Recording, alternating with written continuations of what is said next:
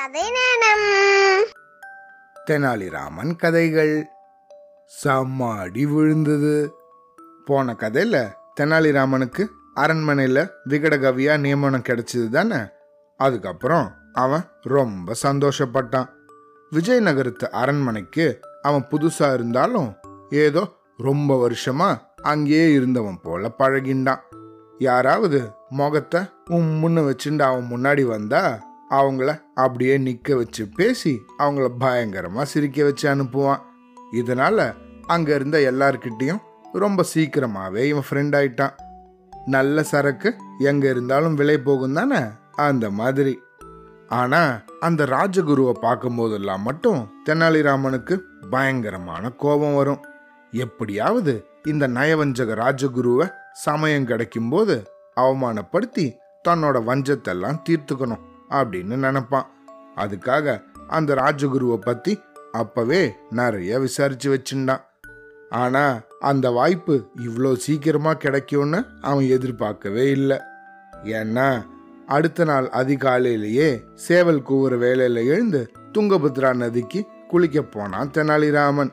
அப்போ அவனுக்கு முன்னாடி கொஞ்ச தூரத்துல ராஜகுருவும் போயின்னு இருந்தாரு இதை இவன் கவனிச்சிட்டான்.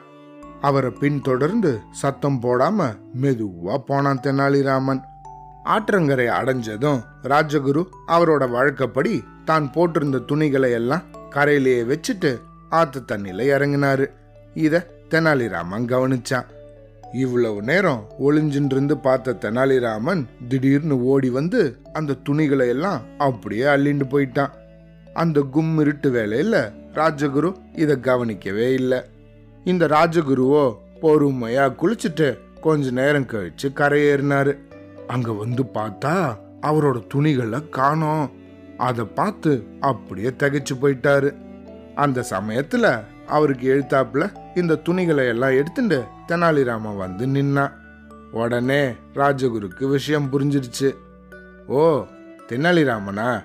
என் துணிகளை எல்லாம் கொடு அப்படின்னு ரொம்ப வெக்கத்தோட கேட்டாரு. அடடா இப்போ மட்டும் என் பேர் உங்களுக்கு ஞாபகம் வந்துடுச்சே. அது எப்படி? அன்னைக்கு உங்களை சந்திக்க வந்தபோது எனக்கு தெரியவே தெரியாதுன்னு சொல்லி அனுப்பிட்டீங்களே. அப்படின்னு பயங்கரமாக கோவப்பட்டான் தெனாலிராமன். என் துணிகளை எல்லாம் கொடுத்துட்டு பேச அப்படின்னு ராஜகுரு ரொம்ப பம்மினாரு. ஓஹோ உங்களோட துணிகளா இது? இங்கே காற்றுல அடிச்சுட்டு போச்சேன்னு அந்த துணிகளை எல்லாம் பொறுக்கி எடுத்தேன். அது சரி இப்படி இடுப்பில் கொஞ்சோண்டு துணி கூட இல்லாமல் குளிக்கிறது சரியா? இத்தனைக்கும் நீ எல்லாம் ஒரு ராஜகுருவா? எல்லாருக்கும் நீதியை சொல்ல வேண்டிய நீயே இந்த மாதிரி நடந்துக்கலாமா? அப்படின்னு அவரை பார்த்து கேள்வி கேட்க ஆரம்பிச்சிட்டான். உங்களுக்கு நான் இந்த துணிகளை கொடுக்க போறது கிடையாது.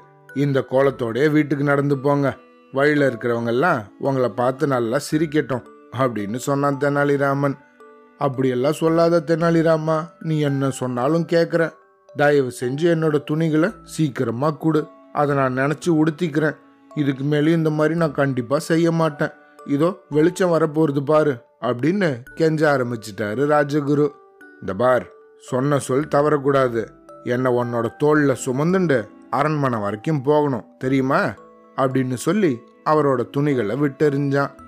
உடனே அந்த துணியெல்லாம் நினச்சி பிழிஞ்சு அதை உடுத்திண்டு வெளியே வந்து வேற வழியே இல்லாமல் தெனாலிராமனை தன் தோளில் சுமந்துண்டு அரண்மனையை நோக்கி புறப்பட ஆரம்பிச்சாரு.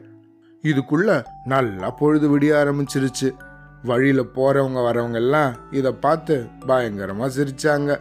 சில பேர் அதை பார்த்து கையும் தட்டினாங்க. ராஜகுருவோட முகமோ அவமானத்தால சுருங்கி இருந்த இடம் தெரியாம போச்சு. இவர் தெனாலிராமனை சுமந்துண்டு அரண்மனையை நோக்கி போயின்னு இருக்கும்போது உப்பரிகையிலிருந்து மன்னர் கிருஷ்ணதேவராயர் இதை பார்த்துட்டாரு. என்னது இது? நம்ம ராஜகுருவுக்கு இப்படி ஒரு அவமதிப்பா அப்படின்னு ரொம்ப கோபமாயிட்டாரு உடனே அங்க இருந்த ரெண்டு சேவகர்களை கூப்பிட்டு ஏதோ சொல்லி அனுப்பினாரு. ராஜகுருவோட தோல்ல இருந்த தெனாலிராம இத கவனிச்சிட்டான். அரசரோட உத்தரவு என்னவா இருக்குங்கிறதையும் ஒரு மாதிரி புரிஞ்சுட்டான் அவன்தான் பயங்கர புத்திசாலியாச்சே.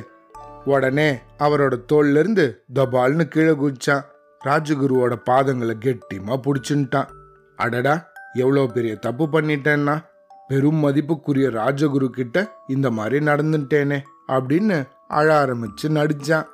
உங்களை இப்போ என்னோட தோல்ல சுமந்துண்டு போனாதான் என் மனசு நிம்மதி அடையும் என்னோட பாவமும் குறையும் அப்படின்னு சொல்லிண்டே டபால்னு ராஜகுருவை தூக்கி தன்னோட தோல்ல வச்சுட்டு நடக்க ஆரம்பிச்சிட்டான். பாவம் அந்த வார்த்தையெல்லாம் நெஜோன்னு நம்பிட்டாரு ராஜகுரு. கம்பீரமான பார்வையோட ஜாம் ஜாம்னு அவனோட தோல் மேலே உக்காந்துட்டு இருந்தார் ஆனால் இதுக்குள்ள அரண்மனையிலிருந்து ஓடி வந்த ரெண்டு சேவகர்கள் எதுவுமே விசாரிக்காம தோல் மேல இருந்த ராஜகுருவை டபால்னு கீழே தள்ளினாங்க.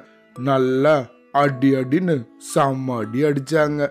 அடே அடே என்னை ஏன்டா அடிக்கிறீங்க? நான் இந்த அரண்மனையோட ராஜகுருடா? உங்களுக்கு தெரியலையா? அப்படின்னு கத்த ஆரம்பிச்சிட்டாரு அவரு. அதெல்லாம் எங்களுக்கு தெரியாது. தோல் மேலே இருந்தவன் நீதானே? அப்புறம் என்ன? மன்னரோட கட்டளைப்படி தான் நாங்கள் நடக்க முடியும் அப்படின்னு சொல்லிண்டே திருப்பியும் அந்த சேவகர்கள் அவரை அடி அடின்னு அடிச்செடுத்தாங்க. அப்புறம் அவரை அங்கேயே அடிச்சு போட்டுட்டு தெனாலிராமனை மட்டும் அரண்மனைக்கு கூட்டிட்டு போனாங்க. தெனாலிராமனுக்கு உள்ளுக்குள்ள பயங்கர சிரிப்பு. ஆனா வாய் விட்டு சிரிக்க முடியல. ஆஹா இவனை புள்ள பூச்சின்னு நினைச்சோமே. ஆனா இவன் பயங்கரமான பொல்லாதவனால இருக்கான் அப்படின்னு அழ ஆரம்பிச்சிட்டாரு ராஜகுரு. அவ்வளோதான்